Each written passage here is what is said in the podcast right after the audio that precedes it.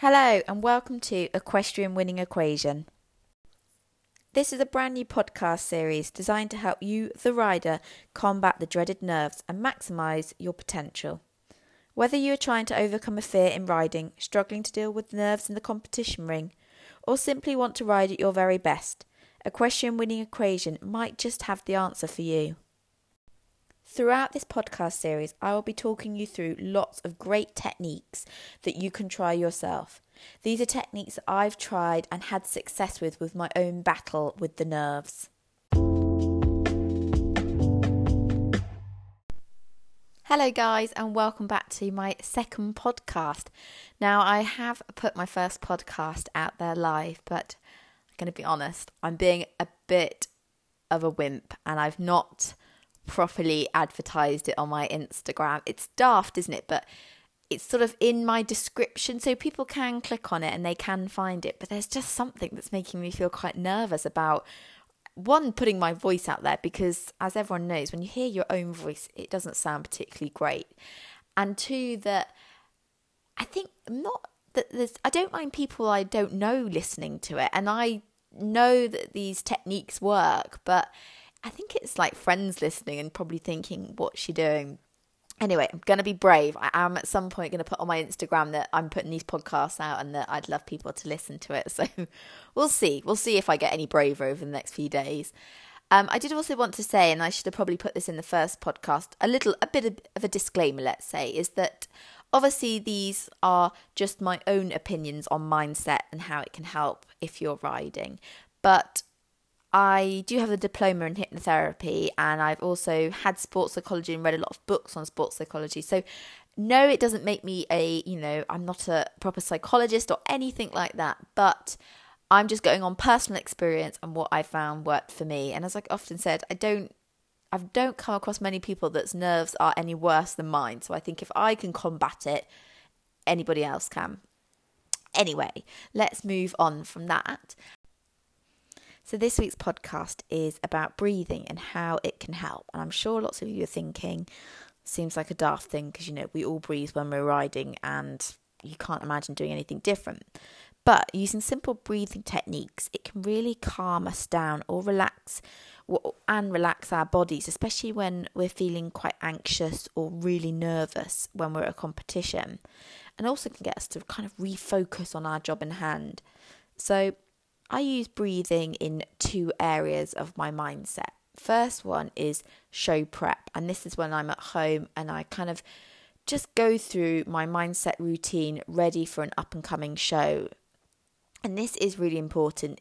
Mindset isn't one of those things that you do once and you're kind of cured from nerves or, you know, you're totally performing at your absolute best. It's something you need to continue to do. So I tend to do before a show, the week before, I will start prepping my mindset ready for that competition. And first, it starts with working on my breathing. So before I start to go through my other techniques, which might be visualization, thinking positively, being really excited, I have to get myself focused. And to do that, for me, I do it on my bed because it's somewhere comfortable, it's quiet in there. If you're in a really busy household, I, re- recommend trying to find somewhere that you're not going to be disturbed because you really do need to kind of nearly zone out. It's it's kind of a it is meditation in in some ways.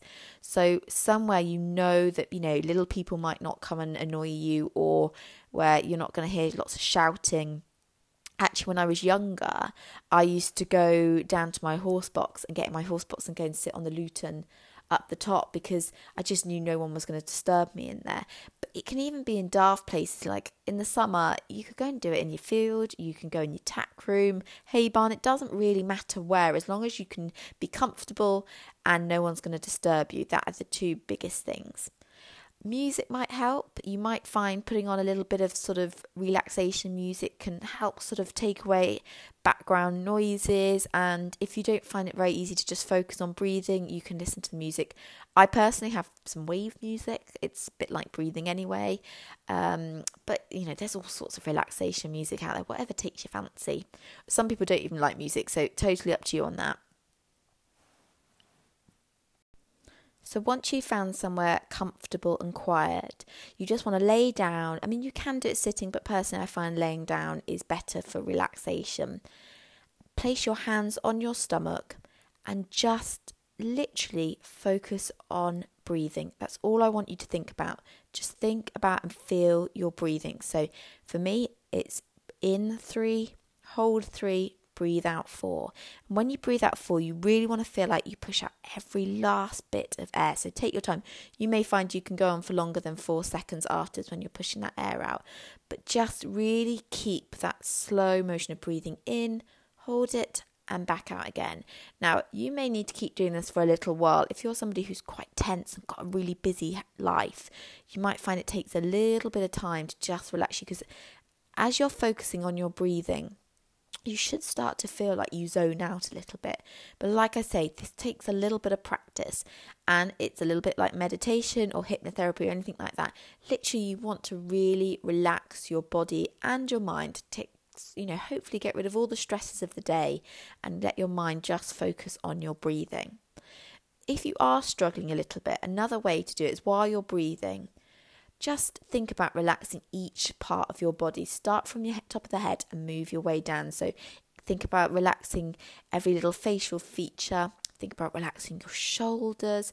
You know, imagine there's, you know, you're out in the sun and it's sort of warming up your muscles and everything's just relaxing and you're kind of letting go of all the stresses of the day. And even if you're not going to a show, this is a great technique just to have a few moments of peace and quiet and just like I say, let the stresses of the day leave your body.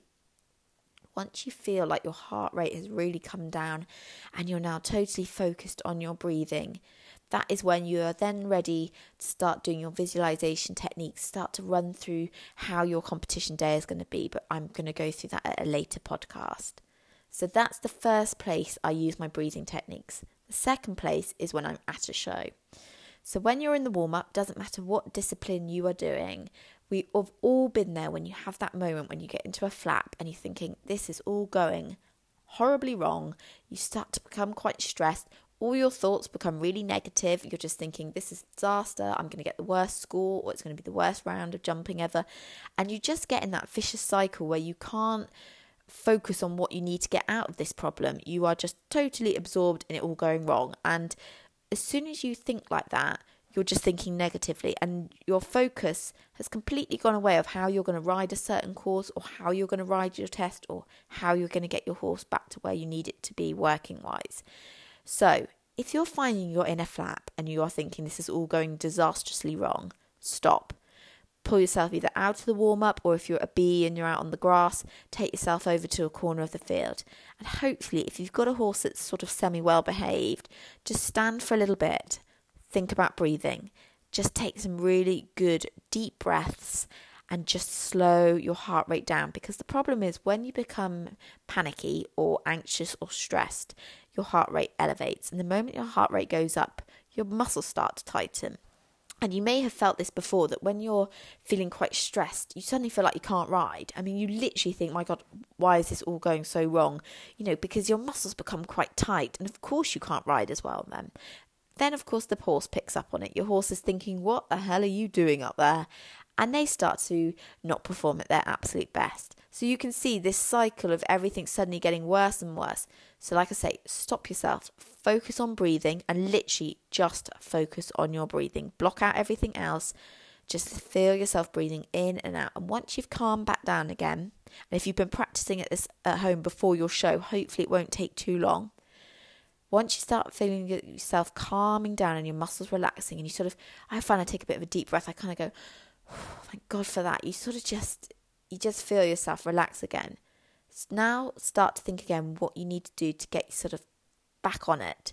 You can refocus. Think about the, you know, in lessons what you've done to help yourself. So whatever it may be that's making things go wrong or whether you're worrying about your test, you can sort of have a fresh mindset on how you're going to now approach your problems and how you're going to deal with it. And then you can go back into the warm up and start afresh. And you will honestly, you will find instantly that you get going again, and your horse probably will relax because you're now relaxed and things go a lot better.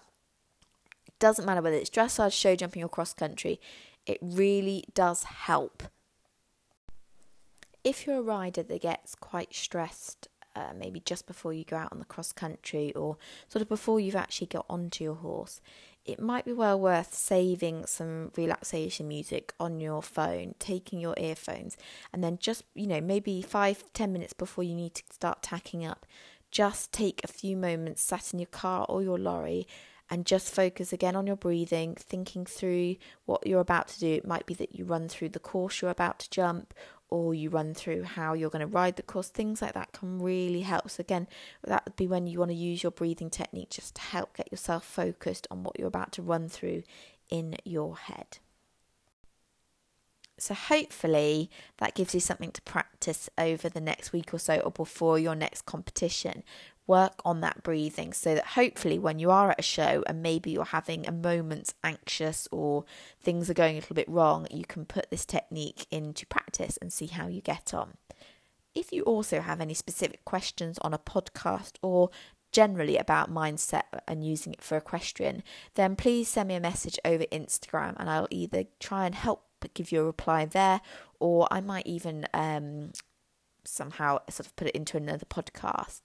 But yes, I'd love to hear from you. Hopefully, I'll be a bit braver by then and I've actually put these podcasts out for people to listen to.